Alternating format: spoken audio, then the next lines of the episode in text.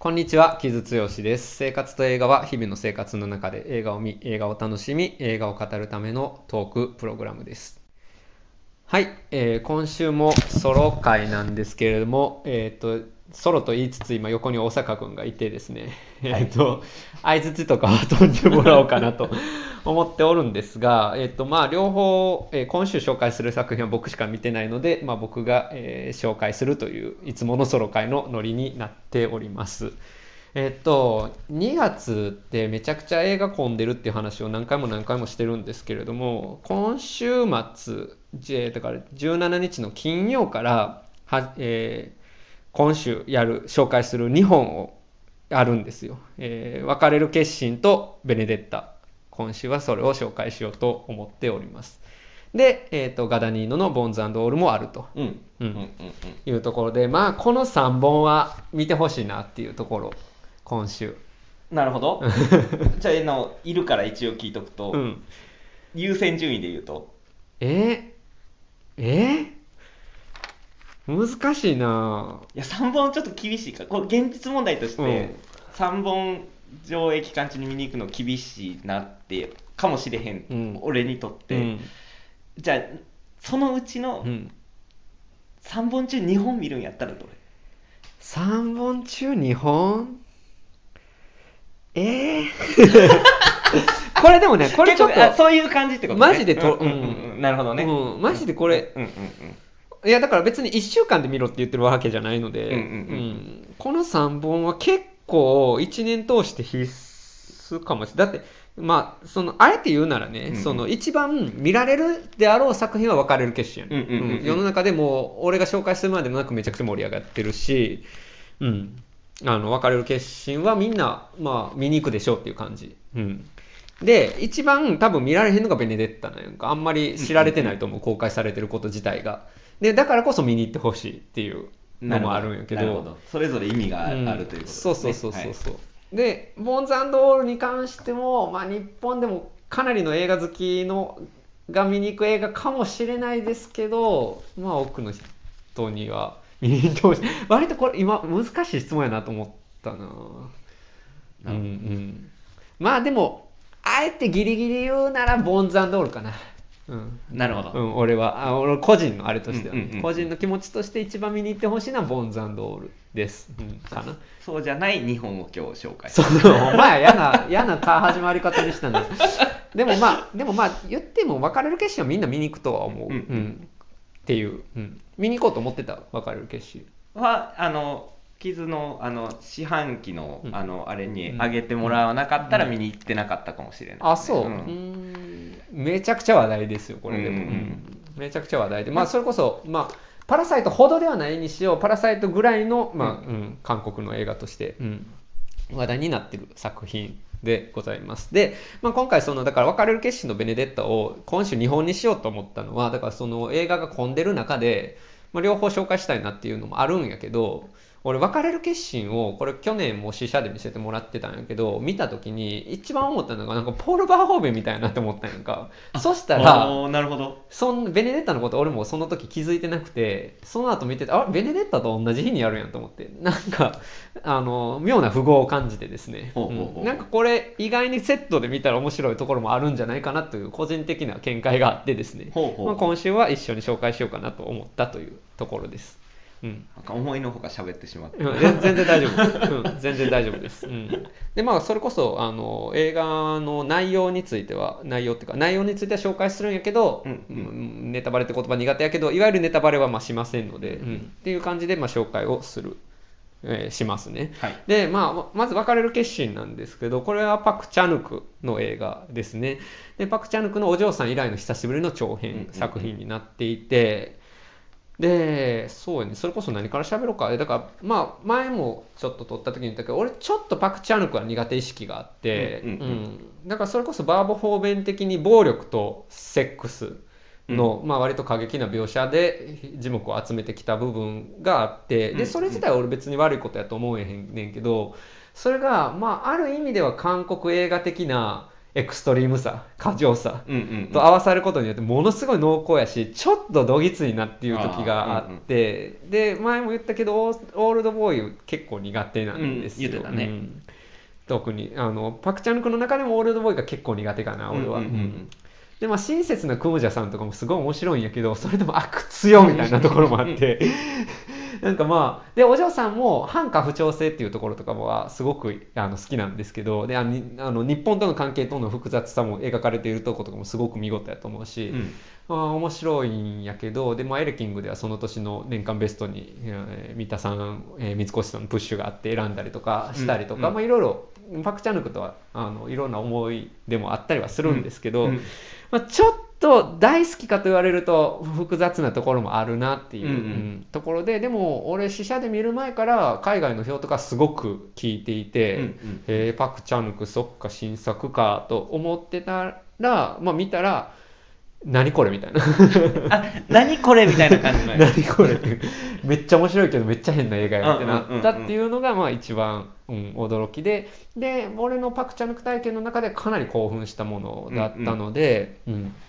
なんかあすごいなって。でまあ僕がか多分今回取り上げるまでもなく、うん、すごくわ盛り上がってるので、うん、全然そのままたくさんの人に見てほしいなというところなんですが、ちょっとダメ押しで紹介したいなというところですね。うん。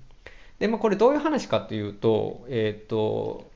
パク・ヘイルが演じている、うん、殺人の追憶とかのね、えーチャンヘジュンという刑事が、まあ、ある殺人事件を調べているとき、殺人事件、えー事件、うん、男の人が山岳事故にあってうん。死んだという話なんですけど、その、えー被害者の妻、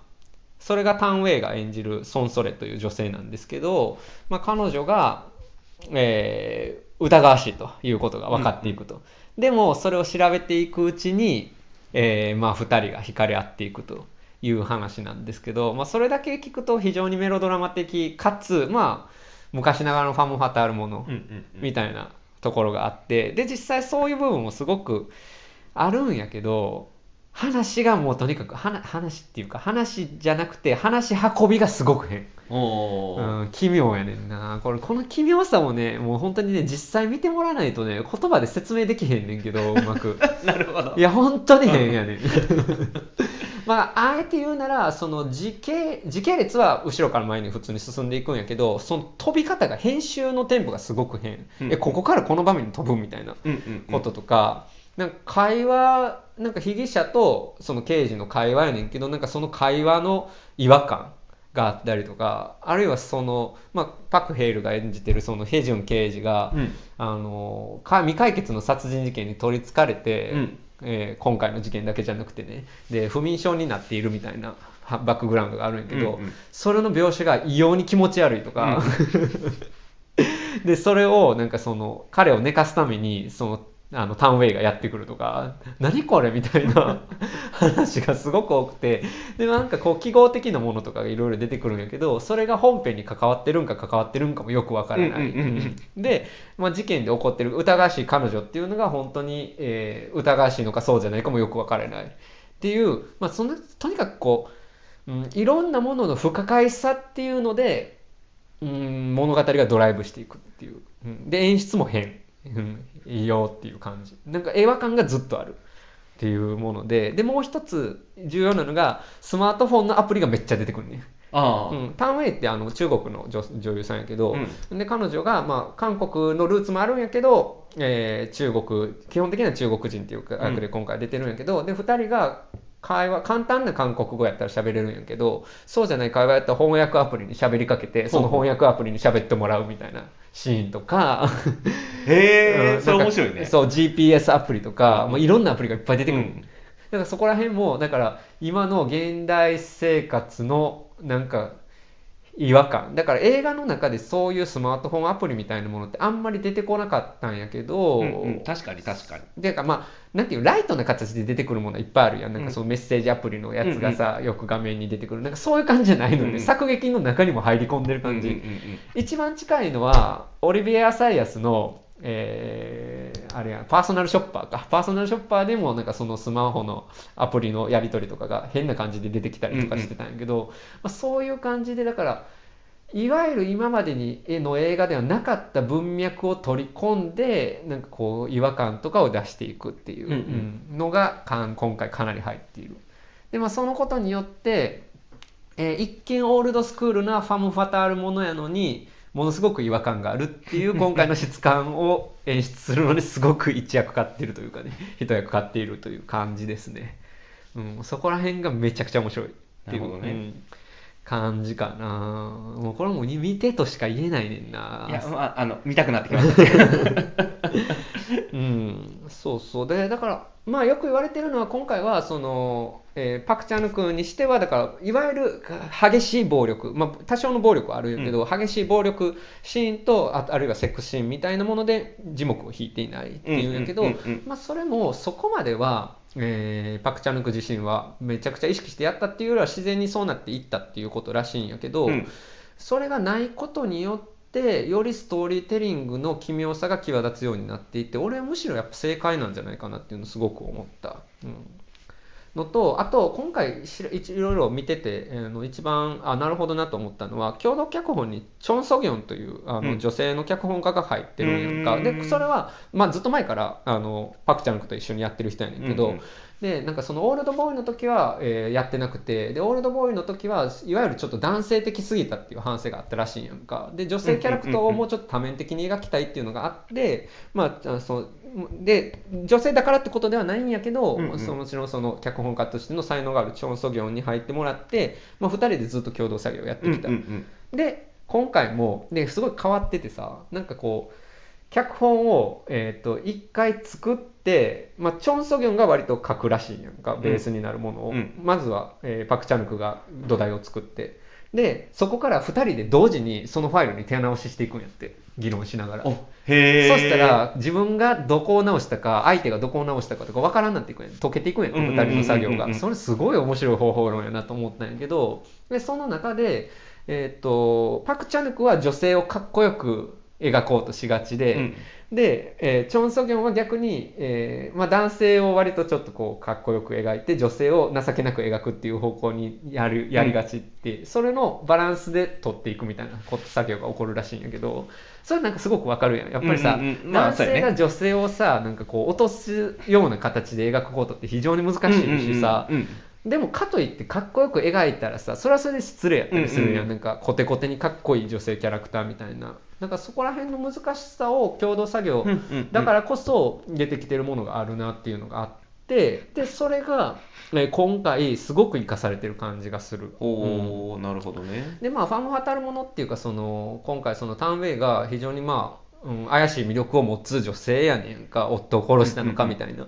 感じでなるんやけどでも彼女のその一筋縄でいかない感じっていうのが本当にニュアンスでよくできて出てるしで逆にそのパク・ヘイルの、えーっと壊れた男性、うん、だから一見真面目な刑事やねんけどその刑事が実はメンタル面でもうボロボロになってるみたいなところも含めて男性のうん多面性、うん、男性の、うん、現代男性の複雑さみたいなところも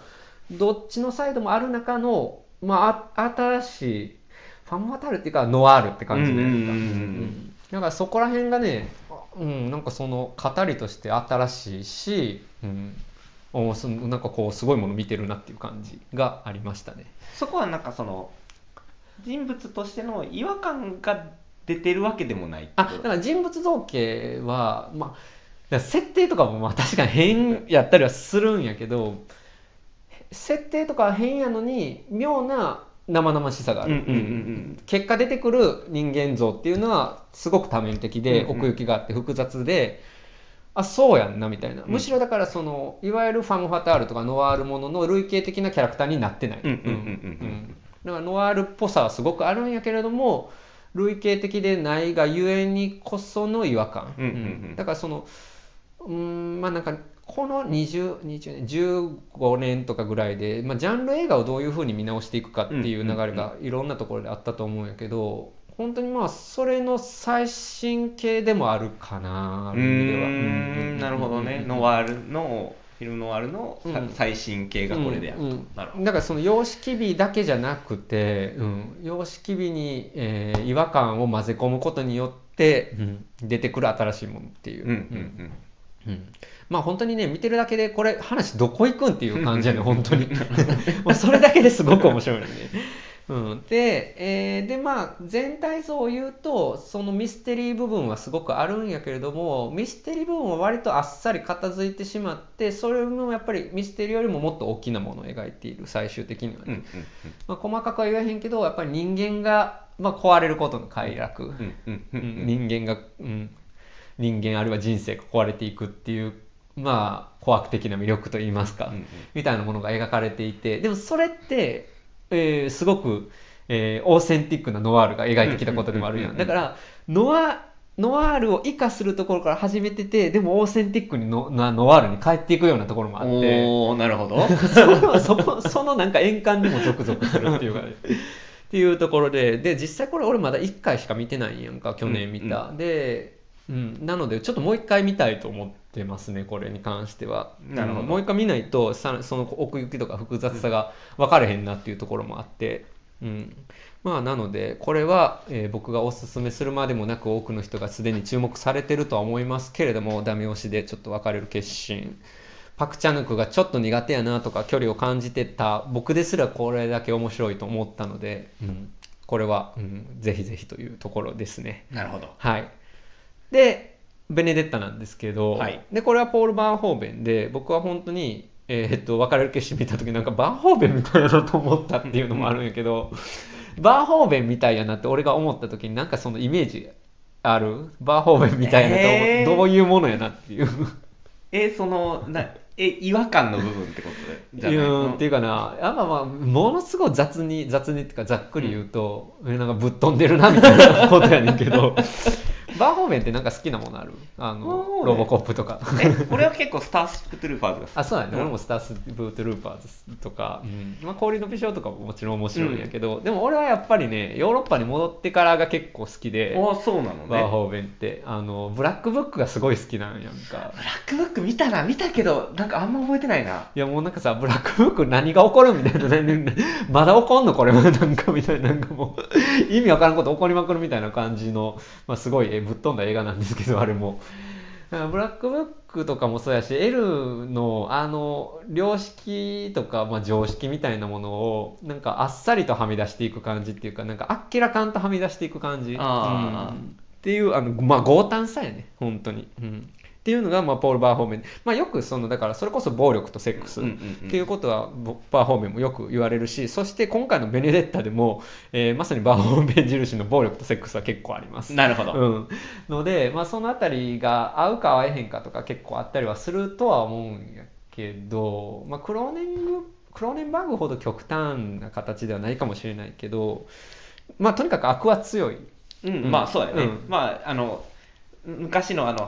80年代90年代の頃から そうそうそうそう。で、今、ポール・バーホメンってもう80代やねんけど、まあなんかまだこんな変な悪の強い映画撮ってんやなっていうところで、まあ面白かったっていうところで、ベネデッタはちょっと今週、そうえーやる中ではそこまで注目されてないかもしれないけど、僕としては結構あの注目してほしいなという映画ですね。で、これどういう映画かというとですね、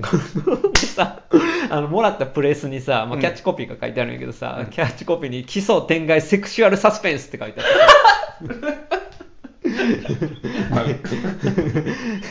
いやでもほんまその通りなんですよね。奇想天外セクシュアルサスペンスなんですよね。それから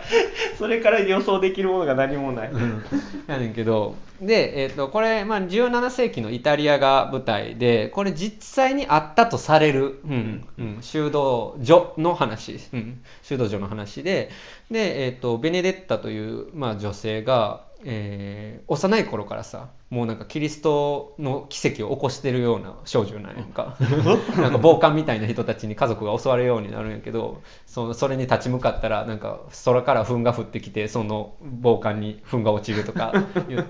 ででまあなんかそういうちょっと奇跡を起こせる、うん子供やったんやけどでそこから、えー修道院に入ってですね、うん入ったらマリオ様に祈ってたらマリそのマリア像がバーンって倒れてきたりとか もう奇跡起こるいきなり起こるんやんか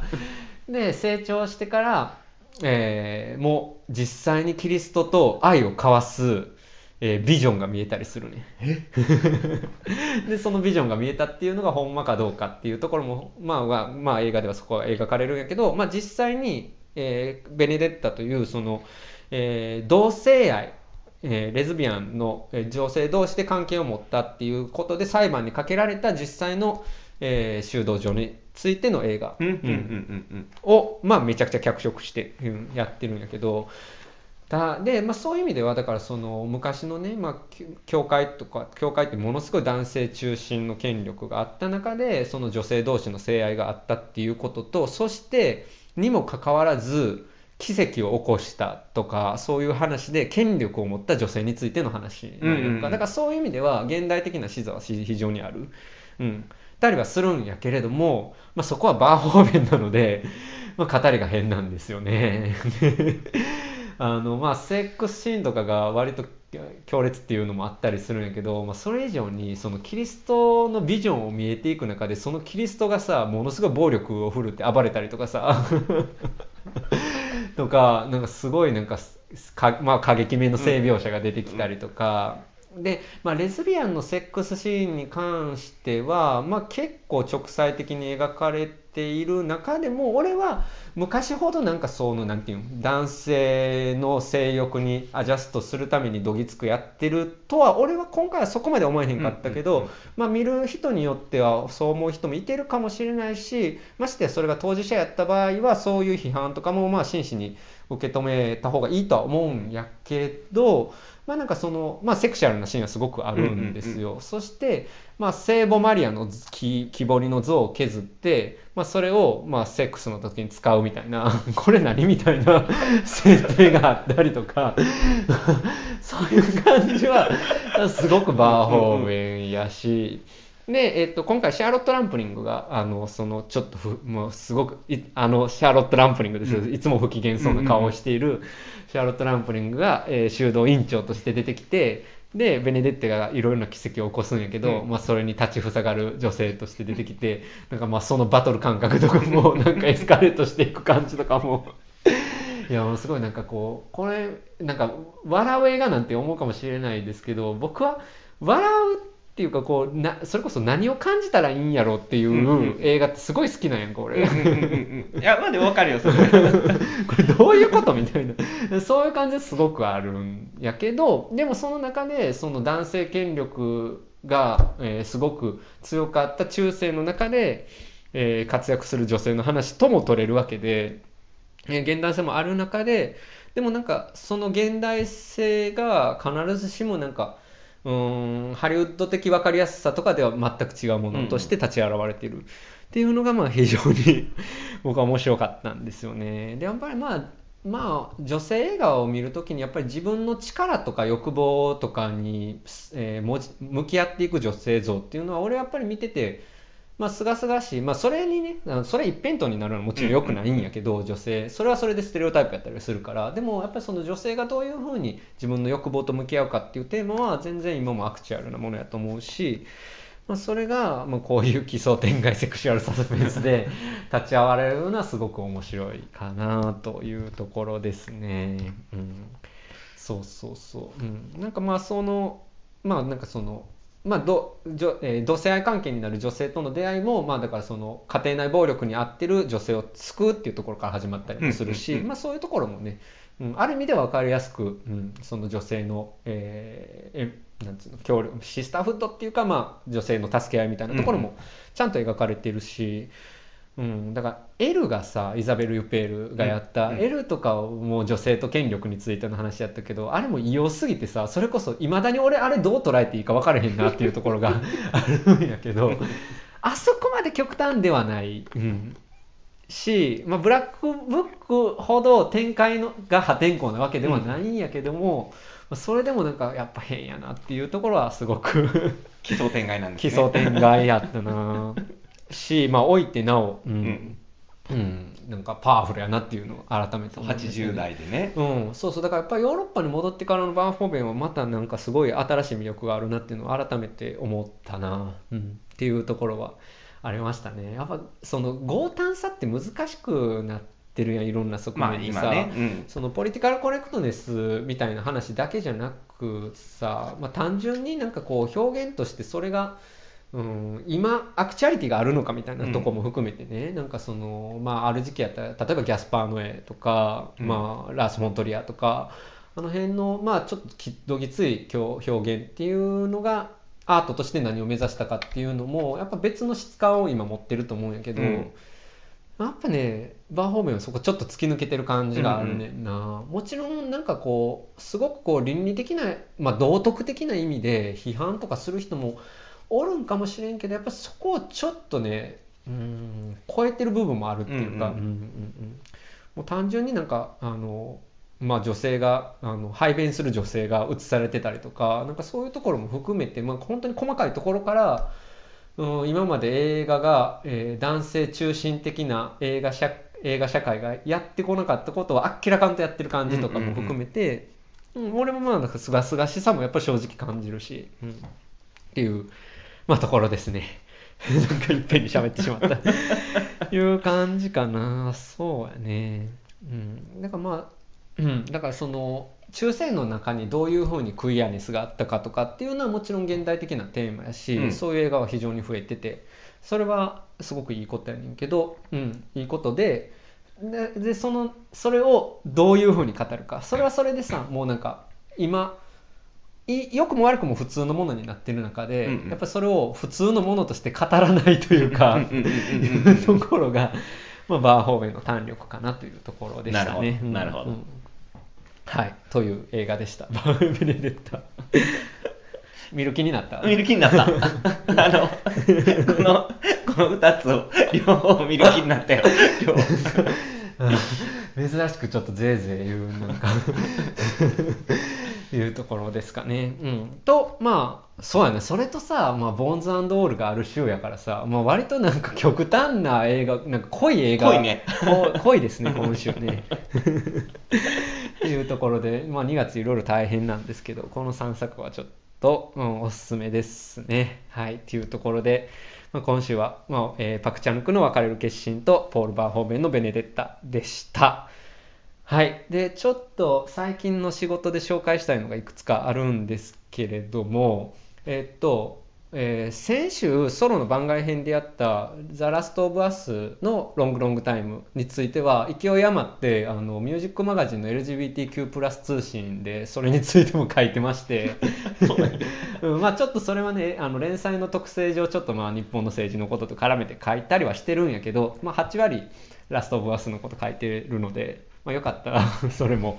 えー今月20日発売です。ミュージックマガジンは。のでよかったらそれもチェックしてみてください。で、えー、と2月10日から始まってる「エゴイスト」という、えー、とゲイ映画鈴木亮平さんがね、あの今いろんなところで、えー取材出てて、えー注目されてますけれどもそれについてのレビューはえっ、とオーバーマガジンという、えっと、インディペンデントのクイアマガジンがあるんですけれども、それが今月末に出るんですよ。で、それが、えっと、まさに鈴木亮平さんのインタビュー記事があったりするんですけど、それに僕が、えっと、エゴイストの映画表を書いてます。うんので、まあ、よければそちら、まあ、インディ、インディペンデントの、えークイアマガジンなんですけど、まあ、それこそインディペンデントなので、えー皆様のサポートによってできているものなので、よかったらチェックしてみてください。で、そこの雑誌でもう一本、えっ、と、川辺修一さんという、僕らのホームパーティーって、これも日本のインディペンデントのゲイ映画があるんですけど、で、トークイベントとかで結構こう、お手伝いさせてもらったりしたんですけど、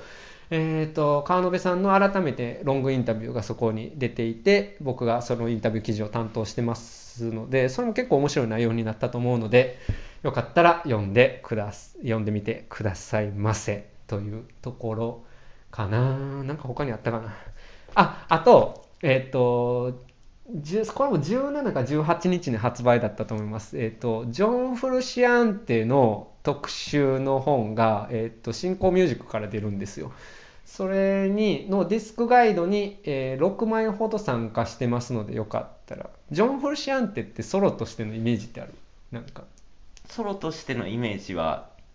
ソロやってんなって知ってるけど、うんあの全然聞いてない、うん、そっかそっか、うん。まあそういう人も結構意外と多いかもしれないんだけど、ジョンのソロってものすごい変やねんか、うんうん。いろんなことをいっぱいやっててめっちゃ壊れかけの弾き語りボロボロの弾き語りフォークみたいなことからすごいローファイな、うんうんなんか変なシンセポップとか、うんうん。あるいはもうめちゃくちゃ IDM とか、うんうんうんうん。あの人実は IDM めちゃくちゃ好きな人なんか。あスクエアプッシャーとか FX ツインとか大手カとか大好きみたいな人で,、でそこからジャングルとか割とコアなジャングルとかもすごい好きな人で謎のジャングルアルバムとか出してるんやけど 最近はそっちの方が多い、うんうんうん。うんジャングルとか IDM とかが多いんやけど、まあ、すっごい広範なキャリアをやのや音楽性の持ち主で、まあ、そのまあそれ自体が危ういんややっぱり。でジョン・フルシアンってあのセルフィあ、えーセルフイメージっていうかイメージともちょっと合うっていうかさ、うんうんうんうん。だからその危うさも含めて彼の魅力だと思うんですけどまあ彼のインタビュー記事とか、まあ、そういうのが出てたりするのでよかったらそれも、えー僕は音楽ライターでもあるのでそういうこともやったりしているのでよかったらチェックしてみてくださいそれは。でも俺結構久しぶりにジョンのねだからいろんな過去のソロ作とかいろいろ聞いて膨大やねんけど、うん。作品もめちゃくちゃ多いんやけどいろいろ聞いてて楽しかったかなっていうところですね。ああ長くなってしまった。まあそういうところですね。えっと今週はトーキングトーキングセッションじゃない、えっと、トークセッションのキャッチングアップとかもアップする予定ですし、まあ、アカデミー賞とかがそろそろ近づいてきたのでアカデミー賞のこととかもまた改めて撮ろうかなと思ってますので、えっと30分超えてしまいましたけれどもどうぞ引き続きよろしくお願いしました、えーお送りしたのは木津剛と聞き役は、大阪文也でした。えーありがとうございます